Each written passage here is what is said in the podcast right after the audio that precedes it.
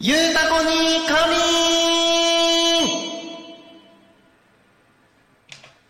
みん。さあ、時刻は16時を迎えました。ゆうたこにかみんのお時間です。お仕事お疲れ様です。パーソナリティのたこみ FM なるちゃんです。この番組ではリアルタイムなたこ町の情報をお届けしながら、様々なゲストをお迎えしてトークを進めていきます。タコミ FM は手段はラジオ、目的は交流をテーマに、タコを中心に全国各地様々な人がラジオ出演を通して、たくさんの交流を作るラジオ局です。井戸端会議のような雑談からみんなの推し活を語るトーク、行政や社会について真面目に対談する番組など、月曜日から土曜日の11時から17時まで様々なトークを展開していきます。パーソナリティとしてラジオに出演すると、パーソナリティ同士で新しい出会いや発見があるかも。タコミ FM はみんなが主役になれる人と人をつなぐラジオ局です。いやー、今日もね、息の合った音響大ちゃんとのね、組み合わせ、コンビネーションということでお届けをしておりますが、今日は一日皆様いかがお過ごしでしたでしょうか。タコミンスタジオから見る外の景色はですね、なんかすごく不思議な天気になってますね。青空も見えて、今日一日暑かった日差しもまだ届いてるんですが、なんかもくもくと黒い雲がね、出てきて、なんか明るいんだか暗いんだかわかんないようなそんな天気になっております。今日暑かったですね。皆さん大丈夫ですか？体調はね、崩してないですか？今日はですね、タコミ FM 放送してる番組自体はですね、昼タコに仮眠があって、その後ですね、先ほどの番組、レシでお悩み生放送までの時間はですね、ずっと空いていて、放送してる番組は少なかったんですけれども、他の番組の収録などでですね、今日は、朝からつい先ほどまでですね、タコミンスタジオはたくさんの方々が出入りをしてました。うん。もう本当に一日ぎっしり収録が詰まってるみたいな感じでね。しかも合間に僕もね、営業と言いますか、ちょっとお客さん来て対応したりみたいな、ね、そんなこともしてたりしたので、タコミスタジオはかなり、賑やかに一日が過ぎておりました。時間が過ぎておりました。皆様は本日、いかがお過ごしでしょうか。ドン。押そうと思ったら、カチカチカチカチカチカチカチってなっちゃった。今日もこいつを使っていっぱい遊んでいこうと思ってますので、よろしくお願いします。はい、ということで、お遊びはここまでだ。ということで、ゆうたこにかみんのね、テーマがありますので、今週のテーマ発表していきましょう。さあ行きましょう。今週のテーマは、思い出のご飯ということで、思い出のご飯についてみんなと一緒におしゃべりをしております。はい。思い出のご飯、いろいろあるんじゃないでしょうか。もうね、僕はもう今日食べたお昼ご飯がもうすでに思い出の一部になってるなと。ね。いろんな人たちがこう入れ替わり立ち替わり来る合間でですよ。音響スタッフの大ちゃんと一緒にね、隣の釜飯店さんのね、出前を取って、カツ丼を食べてね。うん。合間で書き込むみたいなことをやってたりしました。そんなのも思い出ですよ。まあ直近のものでもいいですし、もう小さい頃からね、ご飯を一生食べたことがないなんて人はいないでしょうから、ね、そんな思い出のご飯についてですね、みんなで一緒に語っていければいいんじゃないかなと思います。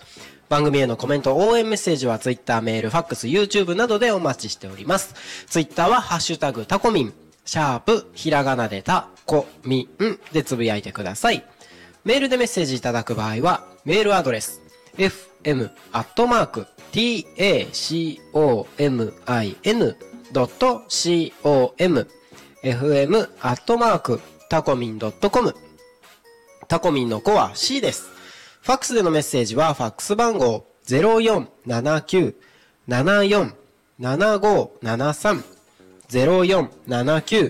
0479-74-7573 までたくさんのメッセージお待ちしております。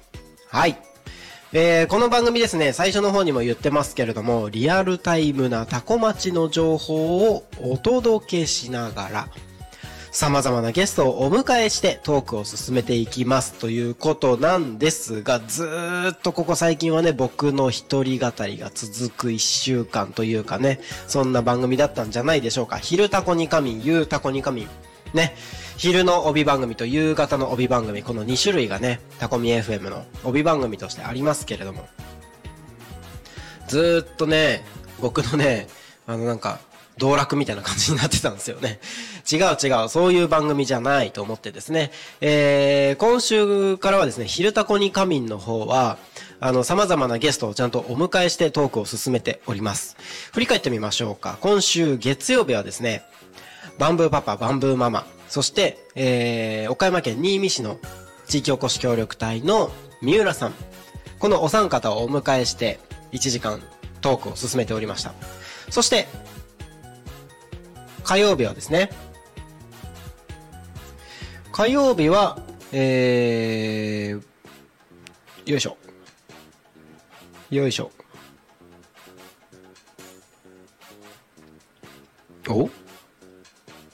火曜日は、そっか。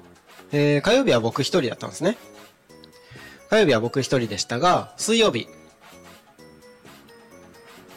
石原亮さん。あれ？火曜日本当に僕一人だった？大丈夫か？あれ？大丈夫か？急に不安になってきたぞ。ああ、一人でしたよ。そう。一人だよ。危ない。ね、水曜日はですね、石原亮さんをお迎えして。そして、昨日木曜日はですね、新館移動書店、針書房さんをお迎えして、やってきました。ね、で、実は、今日はね、昼タコに神はポン太郎さんがですね、一人でおしゃべりをしておりましたけれども、明日、ゲストが決まっておりまーす。イエーイ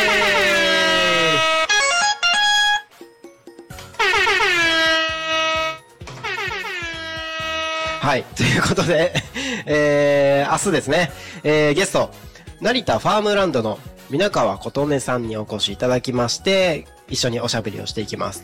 成田ファームランド、看板とかいっぱいね、もしかしたら見たことがあるって方もいるんじゃないでしょうか。ヒデジーの成田ファームランドです。ヒデジーのなんちゃらなんちゃらって結構いろいろ看板見たことある方もいるんじゃないでしょうか。タコ町ではですね、国道296号沿いのセブンイレブンさんの近くの角のところにでっかく看板がね出てたりもします。あとはね、京成線とか、JR のね電車を桜あたりを走ってるとね、沿線に看板が見えるんじゃないでしょうか。秀工業、あたりのあの会社でございます。成田ファームランドの皆川琴音さんにお越しいただきまして、いろいろとね、お話をしていただきます。どうやらですね、この成田ファームランド、6月のですね25日にですね、なんかイベントがあるようなので、そのあたりの話もしていただけるようです。うん。成田ファームランドさんはですね、国道51号を、大栄の方から佐原方面に向かっていくと左側にある、ちょっと前まではトトロのね、オブジェというか、まあ、木でね、葉っぱでね、なんかトトロのね、やつがあったんですよ。なんか今はないらしいですけど、あの場所ね、そんな方を明日はお迎えをしておしゃべりをしていきます。そんな感じでね、どんどんこの番組がですね、グレードアップ、レベルアップしていっておりますので、ぜひお楽しみください。で、来週なんかはね、もう毎日ゲストが決まってますので、すごいことになりますよ。そしてね、相変わらずこのゆうたこにかみんはですね、僕がずっと一人で喋ってます。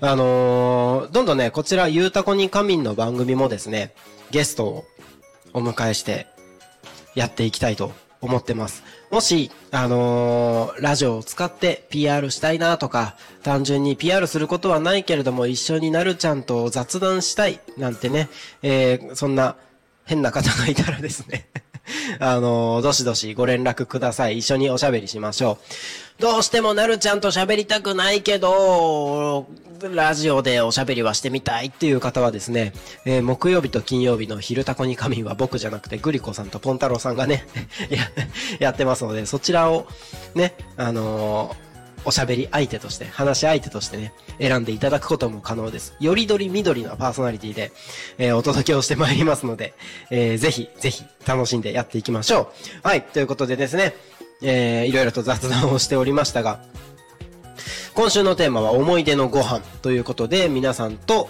一緒におしゃべりをしております。いろんな思い出のご飯があると思います。うん。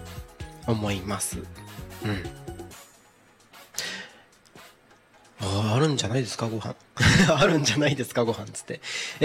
今日はですね、僕この後ですね、八千代市の方に向かいまして、子供たちと一緒にね、八千代市の方に向かいまして、ちょっと仕事関係でね、まぁ、ちょっと経営者の集まりの方に行くんですけれども、ご飯を食べながら、ちょっと、ミーティングみたいなね、会議みたいなことをします。それもね、ご飯食べながらですから、もしかしたら何か新しい思い出ができるのかもしれないな。そんなことでね、ご飯、思い出、これはもう切っても切り離せない、もうお互い大好きな関係ですから。はい。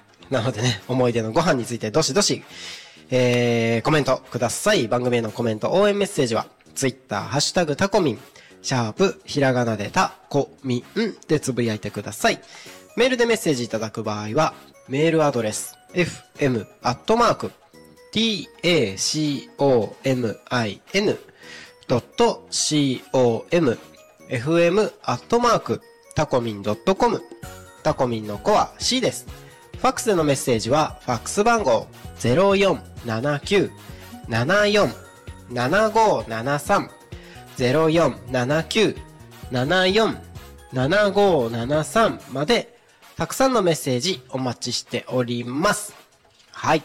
時刻はただいま16時12分、13分になろうとしているところでございます。いやー、なんかね、今日本当にたくさんの人、会いました。なんかね、今日僕、まあお昼ね、ちょこっと目の前のね、ドラッグストアにちょこっと買い出しに行ったぐらいで、ほぼ外に出てないんですけども、タコミンスタジアムも10人以上いたよな、多分 1,2,3,4,5,6,7,8,9,10,11、10人以上いたね。10人以上の方がね、出入りをして、本当にね、ここにいるだけでこんなたくさんの人が来て、いろいろおしゃべりしてっていうのがあるんだっていうのを改めてね、まあ自分でそのね、タコミ FM をそういう場所にしようって言ってやってはいるものの、実際にこうやってたくさんの方が集まると、すごいなーってこんな交流が生まれてんだみたいなね、結構びっくり してました。そんな一日でした。うん。なんでね、まあパーソナリティの方々が中心にいろいろと、こうやって来て、遊びに来てとか収録しに来て、おしゃべりしてみたいなのもあったりしますけれども、そうじゃない方もね、この番組中にも乱入してくるとか大歓迎ですので、うん、一緒にぜひおしゃべりをしましょう。なんか、今日いろんなことあったな。ちょっとまだまだ言えないこともね、あったりもするんですけれども、すごく、充実感たっぷりな一日でした。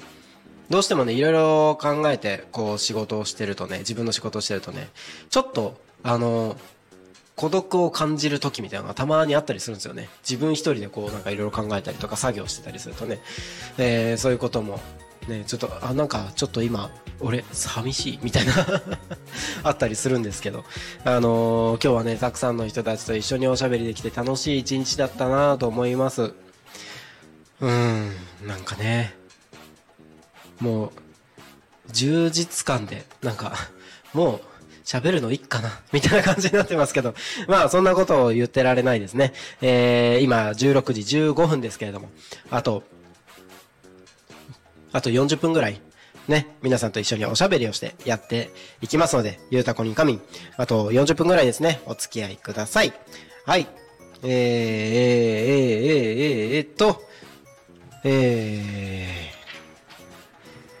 さあ、じゃあ、このコーナーに行きましょう。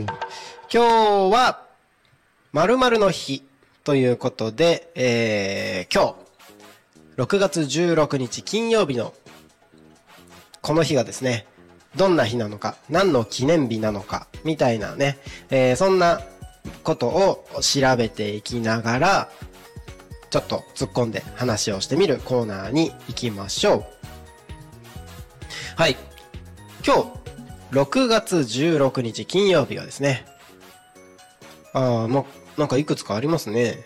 よいしょ。よいしょ。アフリカの子供の日だそうです。子供の日ってありますけれどね、アフリカの子供の日らしいですよ。なんでだろう。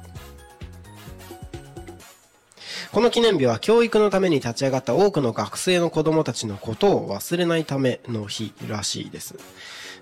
またアフリカの子供たちについて考える日である。南アフリカではこの日は青年の日として祝日にもなっているそうです。そうなんだね。アフリカ、なんかアフリカ連合が平成3年に制定したらしいですね。昭和51年、1976年のこの日、南アフリカ共和国ヨハネスブルグ郊外にあるソエト地区で黒人学生によるデモ行進が暴動に発展したソエト蜂起が起こったらしいです。まあなんかそんなね、学生たちの活動から、なんか結構、たくさんの方がね、負傷する流血の惨事になったりもあったらしいですが、まあそういうこともあった流れで、南アフリカではこの日は青年の日として祝日になり、アフリカの子供の日としてなんか記念日が制定されているようです。そして、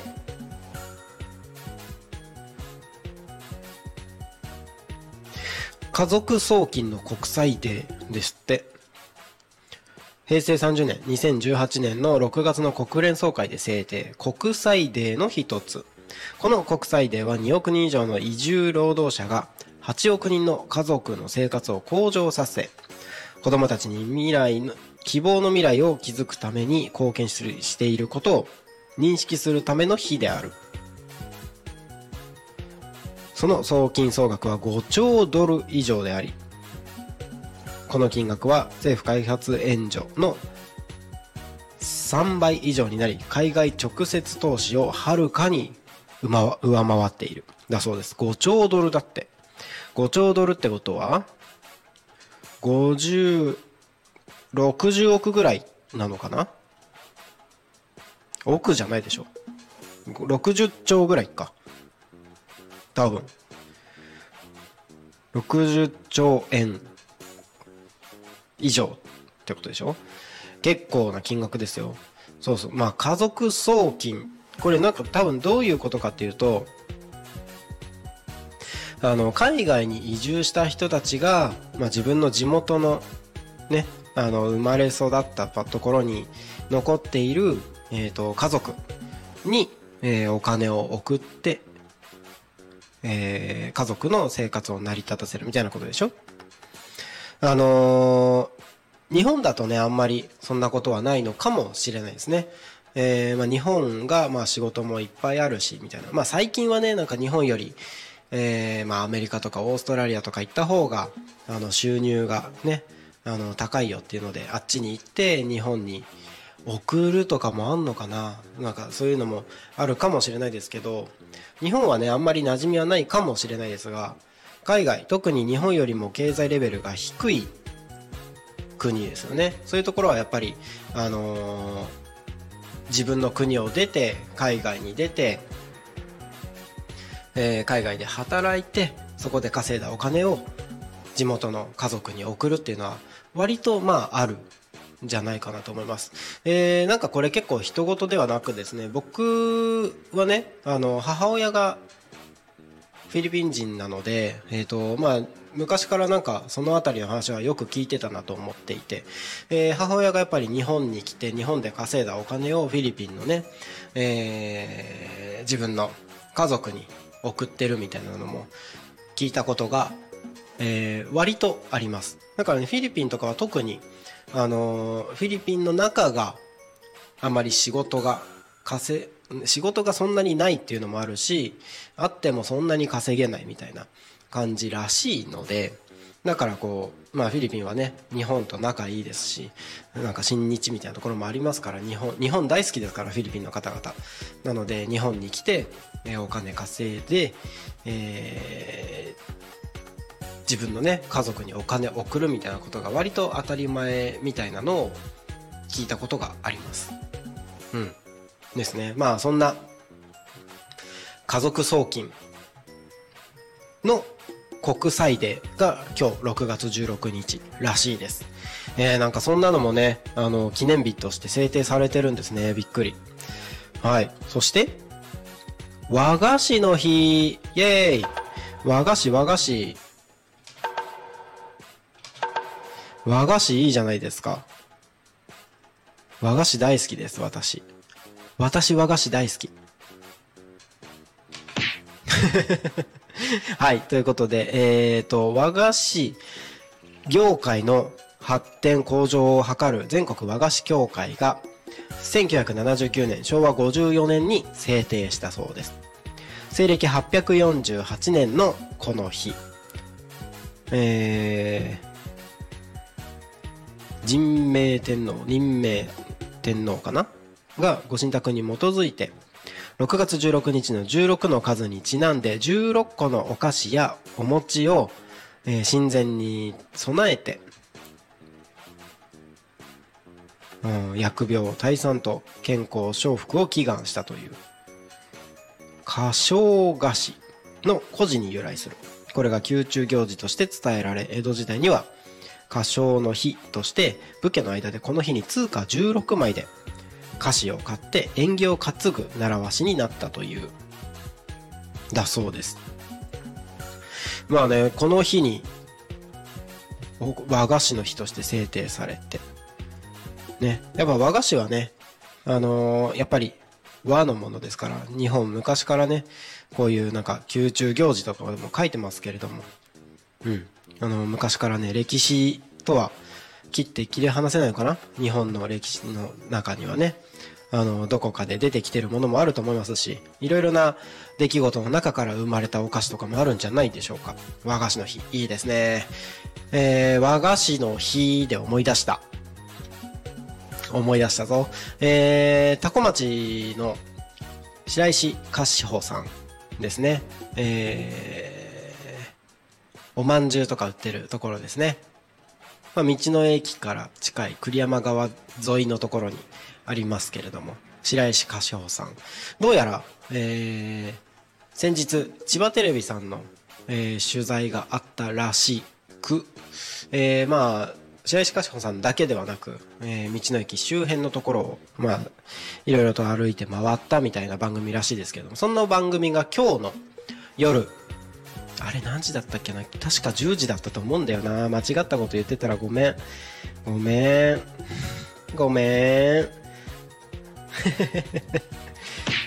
ちょっとちゃんと調べますね。千葉テレ多古町、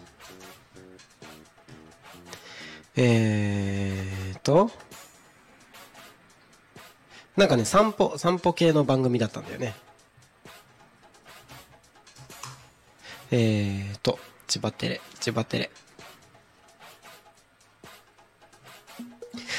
レの、よいしょ、今日の、あ、これだよ、これ10時からです。やっぱり今日10時から千葉テレ見てください。市町村テクテク散歩ってやつでね、ゆいちゃみが多古町をテクテク散歩してるらしいですよ。ちょっとこれ番組の詳細書いてるんで、ちゃんと読んどきましょう。今が見頃、紫陽花の綺麗なスポットや老舗の菓子店、話題のグランピング施設などを巡りますって書いてますね。老舗の菓子店、これが多分白石菓子舗さんですよね。和菓子の話からそっちに行きましたけれども、15分の番組でやるらしいので、そちら千葉テレ見てみてください。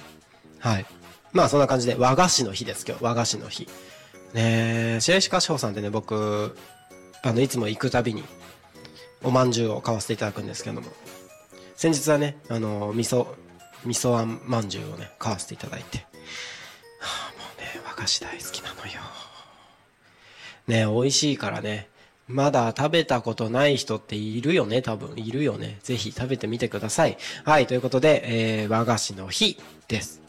そしてケーブルテレビの日だそうです。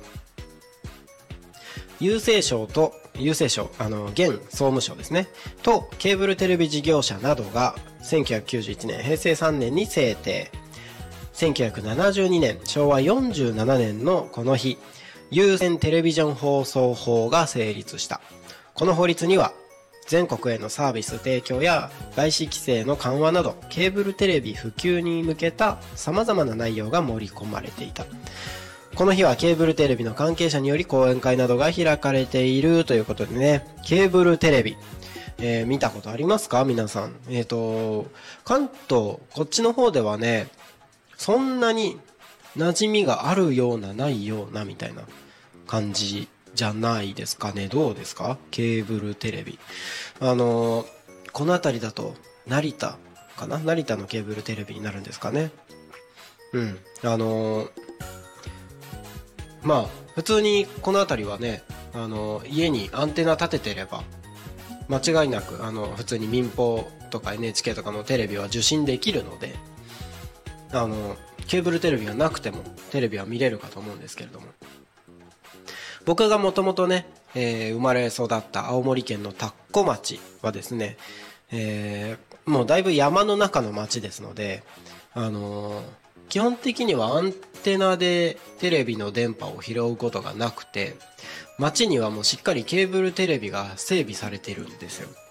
で、街の中心にね、タッコケーブルテレビ TCV ってありますけれども、タッコ町ケーブルテレビジョンがねあって、みんな必ずケーブルテレビを介してテレビを見る。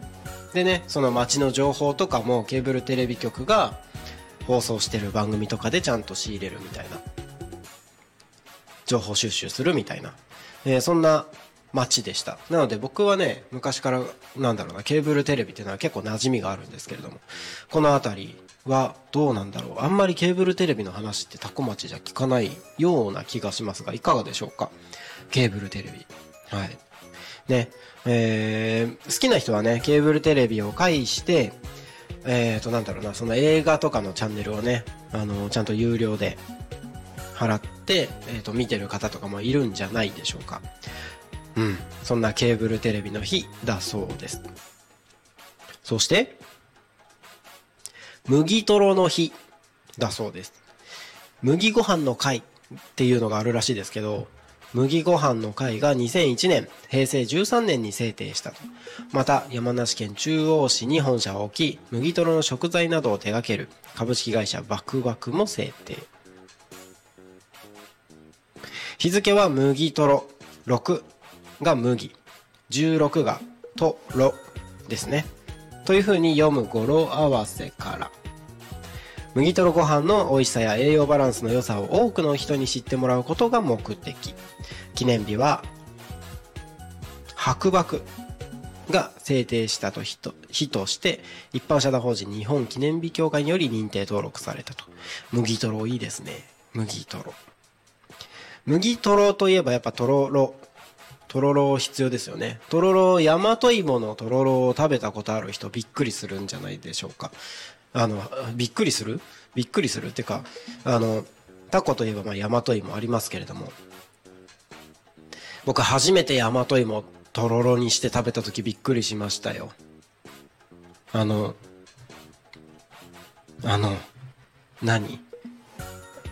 ろし器っていうんですかね。おろし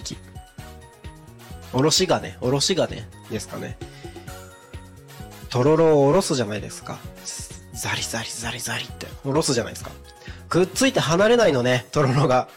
もう何一個の塊みたいになってて。吸ってんのに一個の塊みたいな、それぐらい粘り気とね、弾力が強くて。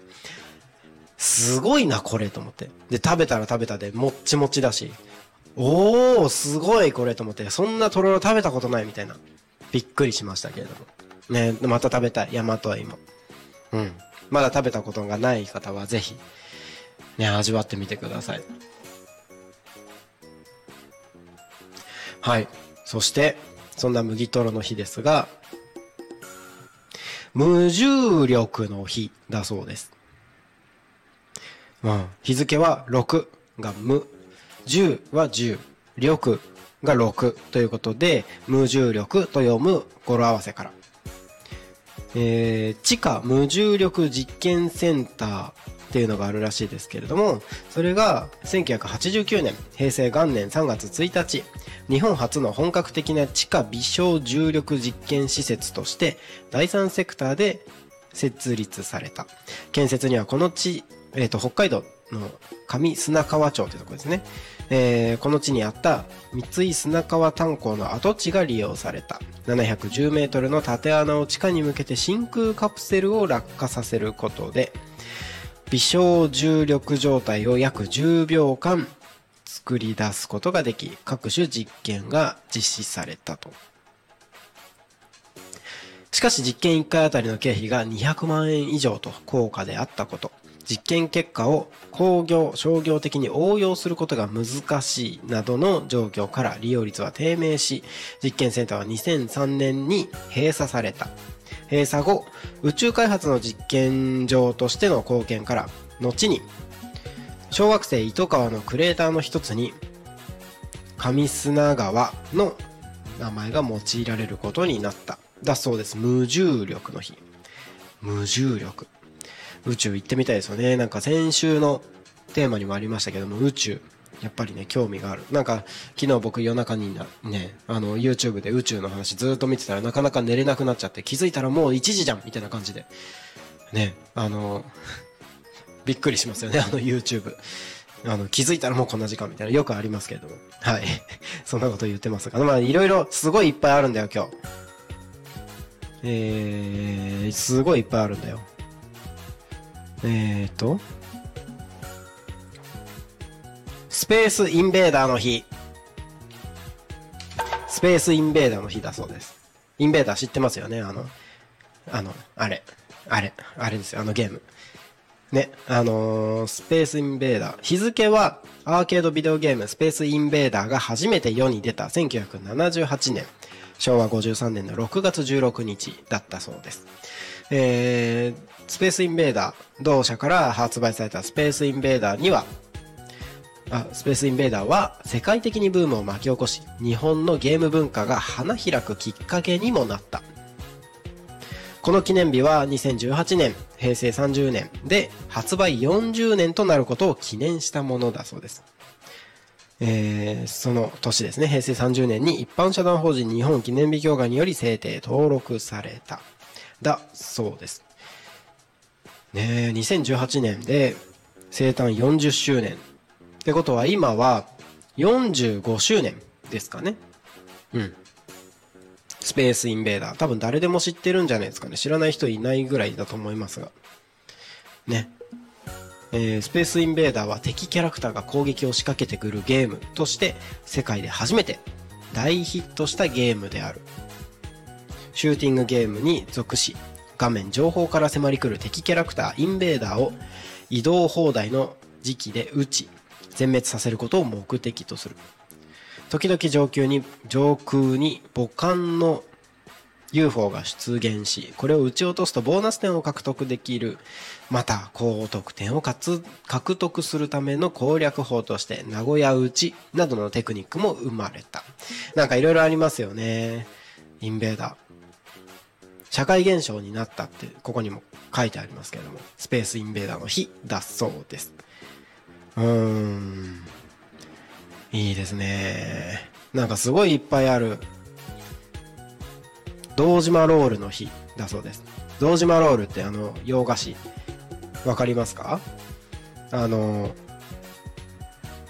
大阪の方でね、お土産で買ってきたりとかもするものじゃないかなと思うんですけれども、ロールケーキみたいなものの中がもうほぼクリーム。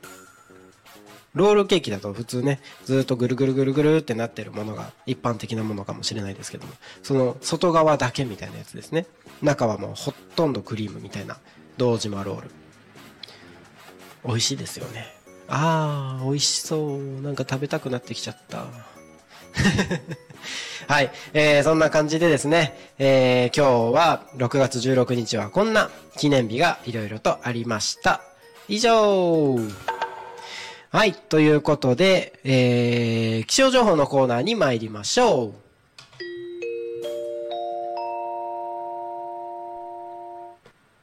タコ町の気象情報をお知らせします。いやー、ナイスコンビネーションですね。僕ね、今日金曜日じゃないですか。あ、なんか雑談はちょっと後にしようか。気象情報のコーナーだからね雑談は後にしよう。気象情報のコーナーまず行きましょう。本日ですね6月16日は最高気温29度でした。昨日の予報よりも1度上がりましたね。暑かったですね。建物の外に出たくない感じでしたけれども、はい。この後ですね、晴れ間がずっと続きます。うん。ずっと続きます。明日も一日晴れです。日曜日も一日晴れ。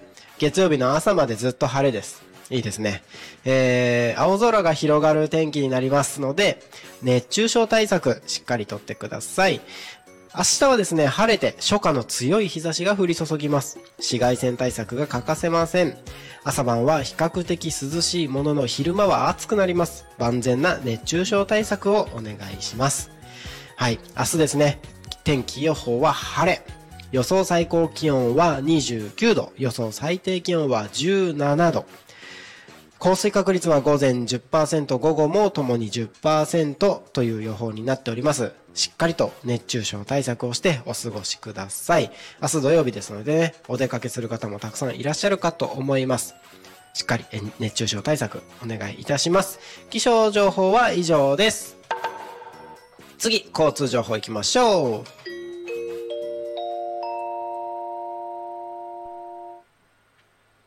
多古町の交通情報をお知らせします。6月16日16時30分現在の主な道路の交通情報です。主な道路の事故の情報はありません。通行止めや規制の情報もありません。渋滞の情報、多古町の中はありません。さあ、今日も多古町は平和です。ナイスコンビネーション。はい、多古町の中は渋滞情報とか出ておりませんが、最寄りのところで言うとですね、国道296号ですね、外房方面行きの方は、富里市 7A 東付近のところで渋滞 0.2 キロが発生しております。で、296号反対向きですね、船橋行きの方は、匝瑳市八日市場保付近でですね、0.9 キロの渋滞。そして、富里市五稜付近で渋滞 0.2 キロ出ておりますので、お近くをお取りの方は十分に気をつけてご通行ください。多古町の中は、特に渋滞は発生してないと情報出ておりますが、調子に乗って運転してしまうとですね、事故の原因にもなりかねませんので、十分に安全運転で、運転をお願いいたします。タコミンスタジオから見る外の景色です。道路はですね、順調に流れております。目の前の国道296号も、車が走ったり走らなかったり、スイスイと流れておりますし、天気の方もですね、なんとなく厚い雲が、上空にはありますが、全体的には青空が広がっております。で、雲がね、今お日様を隠している状況ではありますが、まあいい天気だなというような状況です。目の前に広がる田んぼもですね、田んぼで、ちょっと田んぼの状況をチェックしている方でしょうか。軽トラが何台か止まって、田んぼの様子を見ている方もいらっしゃいます。ね、いい天気ですね。畑仕事、農作業もね、やりやすいですよね。ずっとね、晴れ間が続きすぎるのもあれかもしれないですけど、ね、すごく平和な景色が広がってます。はい。交通情報以上です。そう、さっきね、ナイスコンビネーションって話をね、したじゃないですか。今日は金曜日じゃないですか。で、昨日が木曜日。木曜日は僕は、音響スタッフも兼務でやってますので、ゆうたこにかみんに関しては僕一人でやってますけど、昼の帯番組、昼たこにかみんは、パーソナリティがグリコさんなわけですよ。でね、グリコさんも、僕がね、さっき喋ったのと同じように、たこ町は今日も平和ですとか、気象情報をお知らせしますとか、交通情報をお知らせしますみたいなね、喋ってる声に響きがプラスされてね、皆さんには聞こえてる、そんな演出をしてるわけですけれども、木曜日は僕が音響スタッフなので、いつも音響でやってる大ちゃんがね、さっきいいタイミングで響きをプラスしてくれてるわけですけども、木曜日は僕なので、僕とパーソナリティのグリコさんとのコンビネーションが試されるわけですよ。でね、昨日の放送の中ではね、いや、息が合わないなってすごい言ってて、いや、ごめんよって、音響のところで頭を抱えながらやっていたのが僕です。ちゃんとやりなさいよってね。ごめんなさい。来週はね、もっとクオリティの上がる、いい演出ができるんじゃないかなと思いますので、そんなね、ハラハラ感も、楽しんで聞いていただければいいんじゃないかなと思います。はい。そんなね、雑談をしてる間にですね、時刻はただいま16時42分を過ぎたところでございます。時間が経つのは早いものでですね、今日のね、放送もあと10分ぐらいとなりました。忘れないうちに明日の放送予定番組のお知らせをしましょう。土曜日本当にいっぱいですね。最近はね、土曜日は昼タコにかみん、夕タコにかみんがお休みだったりはしたんですが、明日は昼も夕もですね、どちらも放送しますので、かなりの番組数、全部で9個の番組が放送されます。6月17日土曜日、11時から12時、私がおしゃべりをさせていただきます。昼タコにかみん、昼の帯番組ですね。パーソナリティは私なんですが、ゲストいらっしゃいます。明日のゲストは、成田ファームの皆川琴音さん、お越しいただきまして、2人でおしゃべりをしていきます。そして、その番組が終わりましたら、12時から12時10分、バンブーパパとママの夢広がるラジオ、こちらをお届けします。その後5分空きまして、12時15分から12時25分、パーソナリティ天吉さん、天吉の週末酒場、うまい魚とうまい酒。そしてその後12時30分から13時、0479クラブ通信。そして13時から13時30分パーソナリティ、道明さん、なんたってミュージシャン、陽平さん、時々ちかさん、タコの歌、作ろうか。その後30分空いて、14時から14時30分、パーソナリティ、大和しぐさラジオ部さん、ラジオで大和しぐさお稽古。そしてその後30分空きまして、パーソナリティ、とねゆうしさん、いいないいな。そしてその後15分空きまして、ピアノ猫だよりのピアノのお話。はい、その番組が終わりましたら、夕方の帯番組、ゆうたこにかみん、1時間ですね、私がお届けをさせていただきます。すごいね、9個の番組、本当に土曜日忙しい。そしてね、ゲストもいますから、明日の昼たこにかみんは。楽しみじゃないですか。そしてね、明日、ゲスト、お迎えしてやっていきますけれども、明日だけじゃなくてですね、来週もずっとゲストが続きます。簡単にご紹介をさせていただきますと、6月19日月曜日、昼タコに神ゲストいらっしゃいます。こちらがムーのジュトクさん。ね、聞いたことあるかな、タコ町で今占い師として活動している方でございます。そして6月20日の火曜日、三浦太陽さん。そして、水曜日ですね、ピアノ猫だよりさんお越しいただきましておしゃべりします。そして木曜日、ゲストいるらしいです。グリコさんがね、お知り合いの方をお誘いしてるようなので、こちら楽しみですね。はい。そんな感じで、来週もね、どんどんゲストが決まっておりますので、お楽しみにということで、どうやらですね、ゆうたこにかみんの方にも、ゲストが徐々に決まっているようです。来週は水曜日のですね、ゆうたこにかみんゲストがいるかもということでね、こちらも準備がせっせと進んでおりますので、楽しみにお待ちください。いいですね。どんどん盛り上がっていく未来が見えてきました。楽しみです。ね。最近ね、僕のおしゃべりに、ようやく僕のおしゃべりがね、本当にあんまり噛まなくなったし、僕のおしゃべりが、そろそろ、ネタ切れ感が出てきたのかわかりませんが。この一週間結構コメント、チャット、比較的、僕の時は、おとなしめな感じがしますが、いかがでしょうか。そんなことないね、コメントくださってる方、本当にありがとうございます。なんか、もっと頑張って喋りを鍛えろって言われてるような気がしてます。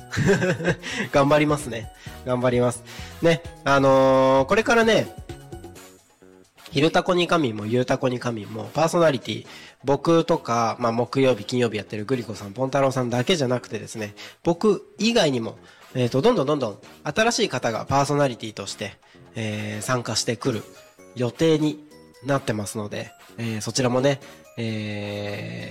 情報出せるタイミングになりましたら、告知出させていただきますので、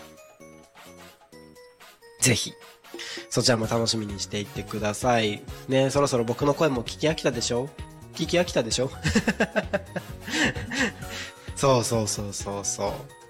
そうなのよ。もう毎日ね、しかも1日1回じゃないんだよ。ひるたこにかみんとゆうたこにかみん、2つの番組で聞いてたら、もうなるちゃんいいよってなるでしょそんなことない。ありがとうございます。そこでそんなことないよって言ってくださってるあなたのおかげで、この番組が成り立っております。本当にありがとうございますね。まだまだ聞きたいよって方は、ぜひ聞き逃し配信で聞いてもらってもいいですし、なんとかね、僕もまだまだたくさん続けられるように、いろいろとね、情報収集も進めていきながらですね、たくさんのゲストの方々もお迎えしながらやっていきたいなと思っております。はい。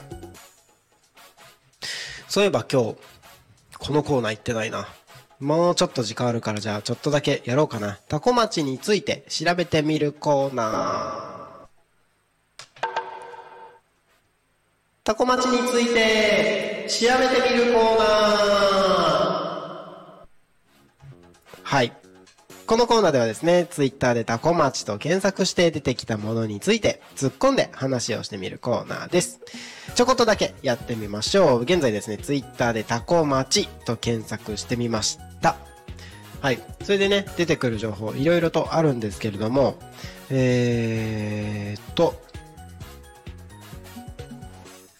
先日、アジサイ祭りに出店されていたうまみやさんですね。餃子屋さん。タコミン FM のブースの左隣で出店されてた餃子屋さんですね。はい。この餃子屋さんがですね、次は7月1日、埼玉県の加須市の方で、出店しますよっていうツイートが出てます。美味しかったです、うまみやさんの餃子。うん。アジサイ祭りね、僕ずっと6時間生放送タコミ FM のブースでやってたんですけれども、右側には餃子、左側にはビール、最高の組み合わせじゃないですか。これ僕のためにあるみたいな感じじゃないですかそう、そんな感じで、ね、餃子とビールを楽しませていただきました。そのうまみ屋さんですね。どこかのタイミングでね、ここにもタコミンスタジオにも来てもらって、来ていただいて、なんかゲストとしてね来ていただいて、なんかおしゃべりとかできたらいいなーなんてことを考えてますけれども、そのうまみ屋さんがツイッターでね、先日タコ町出店しましたということがね、写真とともにアップされております。そして、タコの星キャンプ場さんですね。タコの星行ったことありますか？僕ね、一回ご挨拶で伺ったんですけども、本当にね、こんなところにキャンプ場あんのみたいな。もうしかもこれ自分頑張って作ったって、その山を切り開いて、林森の中をね、道路っぽくこう車が通れるように整備してみたいなね。これどこなんか変に間違ったところとか進んでいかないかなみたいな不安になるぐらいね、森の中を車の中で突き進んでった奥のところにあるキャンプ場でございますね。周り何もないから、タコの星って名前がついてる通り、多分夜はね、本当に星が綺麗に見えるんじゃないかなと思います。でね、周り木に囲まれてるから昼間も結構ね涼しいんじゃないかなと思いますよ。なかなかタコの中でもこんな景色見れないんじゃないっていう場所でもあるので、足を運んでみてはいかがでしょうか。はい。そして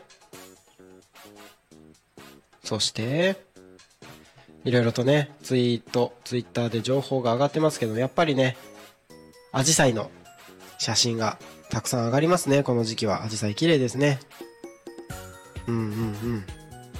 紫陽花が来て、そして斉藤農園さんのツイートが出てきまして、そしてなんかもうこれ昨日か、ちょこっと小さい地震があったみたいな情報だったりとか、今日のね千葉テレで10時から放送されるテクテク散歩の情報がちょこっと載ってたりとかね、いろんな情報が出てたりもしますけれども、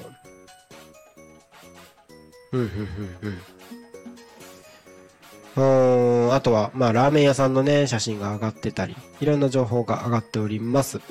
はい。で、やっぱどれにしてもね、やっぱり今この時期はアジサイの情報がすごくたくさん出てますね。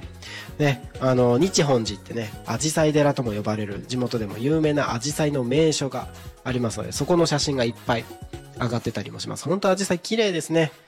なんでうちのアジサイ今年は咲かなかったんだろうってちょっと悲しい感じではありますけれども、今週月曜日に放送されたスナオメロライフの話の中で、番組の中ではですね、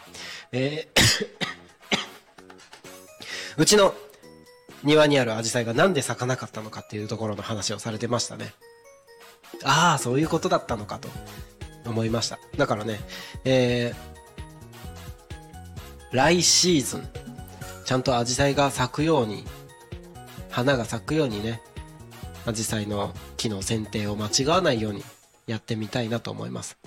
ね、うちは賃貸のお家なので、お庭の方もですね、管理会社の方が綺麗に整備をしてくださってるんですけれども、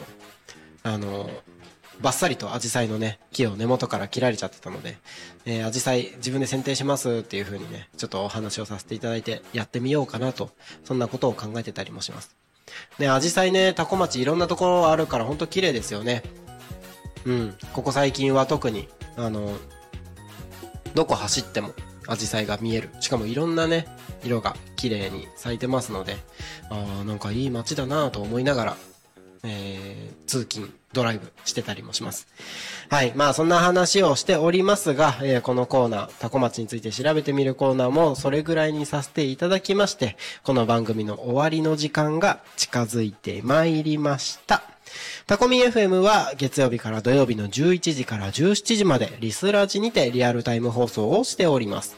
放送した番組はすべて YouTube と各種ポッドキャスト、Apple、Spotify、Amazon、stand.fm にて聞き逃し配信で楽しむことができます。この番組が終わりましたら、リアルタイム放送は終了となり、また明日11時ですね、昼タコに仮眠でお会い、僕がですね、またおしゃべりしますので、その時にお会いできるかなと思います。さあ、16時55分を迎えたところで、本日のゆうたこに神は終わりにしましょうかね。はい。1時間近くですね、お付き合いいただきましてありがとうございました。それでは、本日のゆうたこに神はここまで。また、明日の昼たこに神でお会いしましょう。お相手は、たこみ FM のなるちゃんでした。また明日お会いしましょう。またねー。バイバーイ。